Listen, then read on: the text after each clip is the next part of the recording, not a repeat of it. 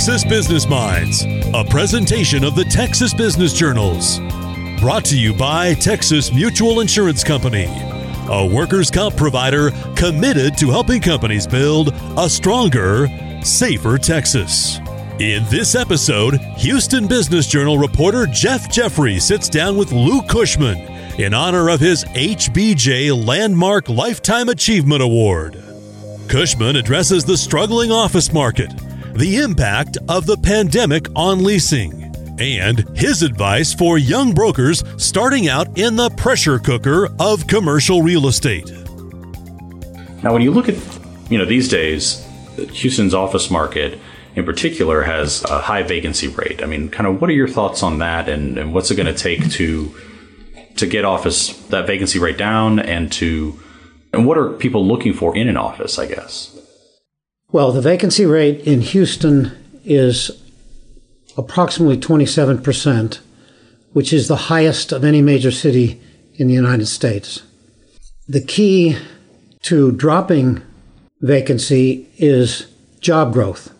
And that job growth needs to be officing employees that office, mm-hmm. not as when Houston was growing incredibly at figures over 100,000 a year.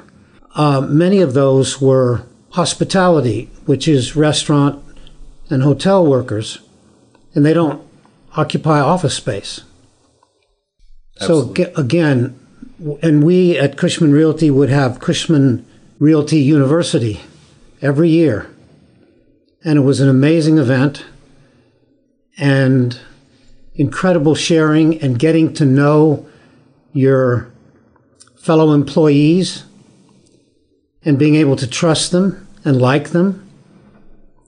And the bigger the company, the more difficult that is. Mm-hmm. You can't get everybody together. You don't know people. There are people in very important positions at Cushman and Wakefield that I do not know and have never met. So you need job growth. And the only way that the economy, and in particular the commercial real estate side of it, will improve is with job growth because presently there is not the demand for space. Mm-hmm. And without demand, and for that reason, without the demand, rents have really not going up, at least asking rates. They've held relatively firm. Obviously, they're highly negotiable. But what has gone up are tenant improvement allowances and other concessions, which are much more negotiable. It continues to be a soft market, otherwise known as a tenants market in Houston, and the timeline of transaction closings, lease transactions that is, in Houston, is somewhat stretched out because there's no pressure when there are so many choices and options to make a decision. Mm-hmm. Whereas conversely, in a landlord market, you're under huge pressure. A tenant is under huge pressure to make a quick decision for fear that that space that they like so much would be taken, would be leased to some other company. Now, we've just come out of the pandemic, which has, you know, a lot of people working from home, and, you know, I think we're just now starting to see a lot of companies bringing people back in in, in huge numbers. What do you see the pandemic having an impact on office leasing going forward in particular? And by that, I mean smaller footprints. Are you going to see people wanting less space? I mean, kind of talk to me about what the pandemic might mean. Well, remember the energy downturn mm-hmm. started in the very, very last few months of 2014 which usually I say as 2015, and Houston being known as the energy capital of the world, which it still is, but to a somewhat lesser degree than it used to be, that was driving the economy. And companies, all even as far back as 2015, were pre COVID, that is, mm-hmm. were downsizing their footprint in some cases 20% to as much as 50%. Oh, wow. And it's all about doing more with less. For example, as an example, just recently, Enbridge, that had 620,000 square feet in the Galleria, moved to 293,000 square feet in the energy corridor. Very, very significant. And just as happened in the horrible downturn of the 80s, and in a moment I'll tell you what the difference between that downturn and this downturn amounted to and was caused by. There were a lot of startups when companies were laying off people, which happened in big numbers in the 80s downturn. Many of them were very competent people and they form startups. In one case, starting as a 3,000 square foot tenant, a client of ours now that grew to 300,000 square feet. Wow. And I predict that there will be some of that happening now in the current downturn, which of course is in turn driven by the pandemic. And when you have a downturn, the likes of which we have now, there's a terrible cloud of uncertainty, which makes it very, very hard for companies to make long term decisions. So when the pandemic hit, they, they didn't know what was around the corner, and they either deferred the decision because they didn't know what that decision would be, or they stayed where they were, and if they if the lease was expiring, renewed for a short term or relocated for a short term because the office space market definitely went down with COVID, with less people coming to the office. An interesting part of this is that you often associate mass transit with the strength of a city, but the fact that Houston is an automobile driven city, people could could go to work if they cared to in their car because mass transit with the social distancing problem was just not in the equation. Mm-hmm. And there are certain accounting changes, accounting industry changes that also made short term leases more uh, desirable and necessary. And a big problem in Houston and pretty much anywhere in the country Less so, of course, where a city may be less of a tenant market. Class B and C buildings are less expensive by definition, they're older, and tenants today want larger floor plates, the right column spacing, the right mullion spacing, and less interior columns. Well, the older buildings tended to be, in, in many cases, were deficient on all of those fronts. And very importantly, it's the office experience that is so important to tenants and the return to the office versus working from home. That's a good point. I mean, that's something that I wanted to talk to you about is what are tenants looking for these days in an office? I mean, we've heard about the flight to quality, but kind of what are they talking to you about and what are you hearing that they would like when you talk to them? Well, first of all, they want a safe environment in terms of COVID, meaning clean air, air circulation. They want flexibility, which is possible to negotiate in a soft market. And the experience in the office is all about employee hiring and retention because training new employees is extremely costly and time consuming. And the key components of that tenant experience would be some form of eating facilities, mm-hmm. a fitness center, and a conference, some degree of conference facilities. But by definition, the small buildings don't have the money to do that. And so many of those B and C buildings are going to fall by the wayside and be taken back by lenders. Mm-hmm. When you have kind of all of these different trends at play at once, where you have a high office vacancy rate in Houston, You have older buildings that may not meet the needs, and so they may end up being mothballed or taken back by the lenders. And at the same time, you have 50 to 75% of people working from home at least part of the time.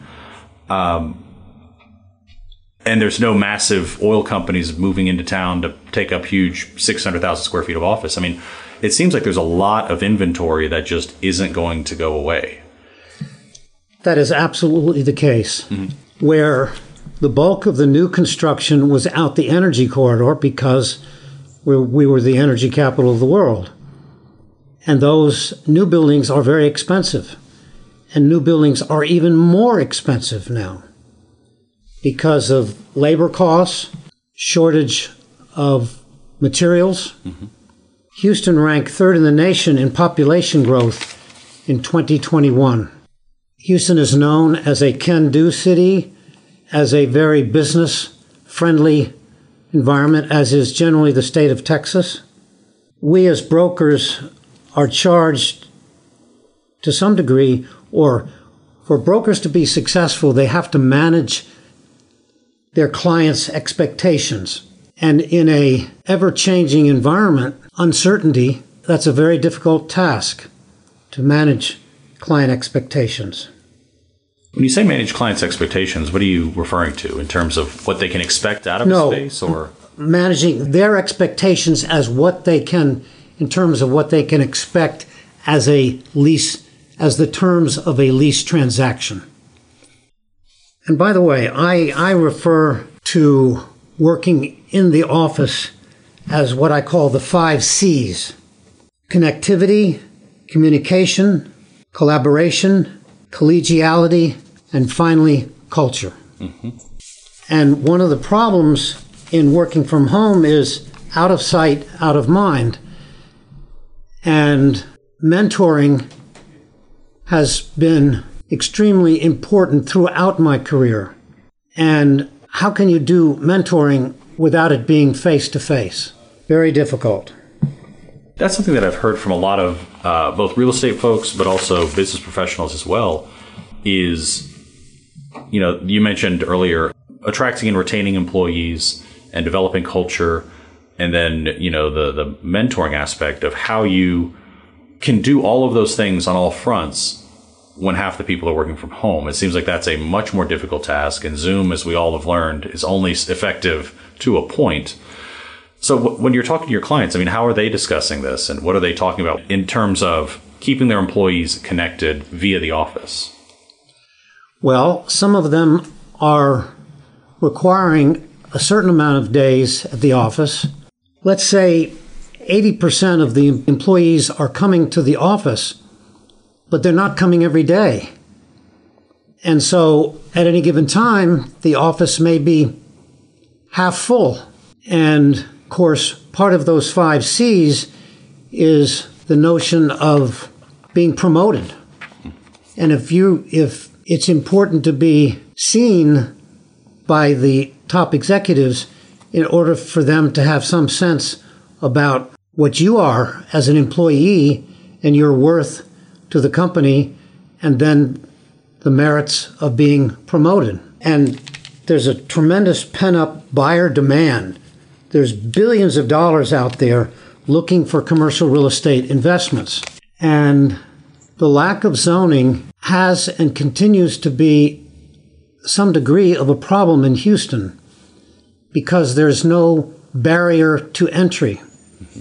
You can put up a building of any size in most any location, subject, of course, to deed restrictions. Mm-hmm.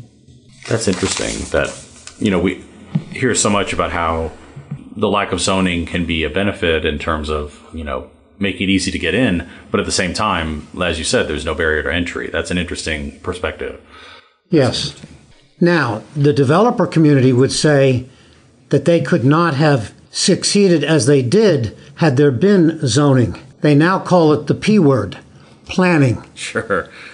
So the return to work of 50 to 65% is somewhat the new normal of hybrid work. But we will never, I believe, see 100% back in the office again soon, if ever. Lou Cushman joining us. In our next segment, he shares what it was like to come full circle in his career. When Texas Business Minds continues. At Texas Mutual Insurance Company, we celebrate the workers who keep your business growing strong. They're a vital part of our community, and we're proud to be on the job with 1.5 million of them every day. More at texasmutual.com slash on the job. Continuing our conversation with HBJ Landmark Lifetime Achievement Award winner, Lou Cushman. You know, you spent your years at uh, Cushman and Wakefield, and then you and your brother broke off to start Cushman Realty, and then being acquired again. What was that thought process like in going back to the mothership, as it were? Well, Cushman Wakefield was international. Mm-hmm. And part of the driver for Cushman Realty in blessing that merger with Cushman and Wakefield was the need for our clients for us to be international in scope. And Cushman and Wakefield was very international. Now, I will say this, this was in June of 2001. Had 9 11 occurred before that, the merger might not have taken place. And why is that? How did 9 11 change the, the perspective? Oh, it was such a world shattering geopolitical event mm-hmm. that who could you trust? Sure. And they were from the Middle East. And the Middle East, in, in general, was a huge part of the energy equation. So, with so much of the real estate business in flux right now, kind of how are you consulting with your clients and kind of helping ease their fears? Well, our role is to define them the space that's of the right size, configuration, location, and economics that fit what their needs are. Mm-hmm. And when we, as we understand what those needs are, help them to find space we would strongly recommend particular instances. First of all, the landlord is part of that equation. There are good buildings and there are bad buildings. There's good management and there's not so good management. And landlords, in some cases, that are difficult to deal with, including on the terms of the lease document. And we have experienced that. And we share those experiences within this office. So we know who perhaps we might not want to deal with and so recommend to our clients. Because there are some landlords that just won't give on certain language in a lease. Language that may be very critical to the flexibility of that lease, such as subleasing rights. And subleasing has been a big thing in Houston Right now, that is much of that has been absorbed in part because the sub, sublease terms have expired. Sure. And there's a point when the sublease term is so short that it's almost not leasable. So we're obliged to assist the client when they want to dispose of space as well. So we advise them on that, such as the appropriate rental rate. And concessions, although it's really on a sublease just the rental rate. Some subleasing has been done at very, very low gross rental rates, whereas the rate that is most associated is the so called net rate. Mm-hmm. The net rate being exclusive of the operating expenses. But a gross rate includes the operating expenses, and there are instances where the gross rate is so low, invariably subleases entail taking a loss. But it's all about minimizing the losses. So, what am I not asking about that I should be at this point? Well, we've talked about how the brokerage industry has changed. Mm-hmm.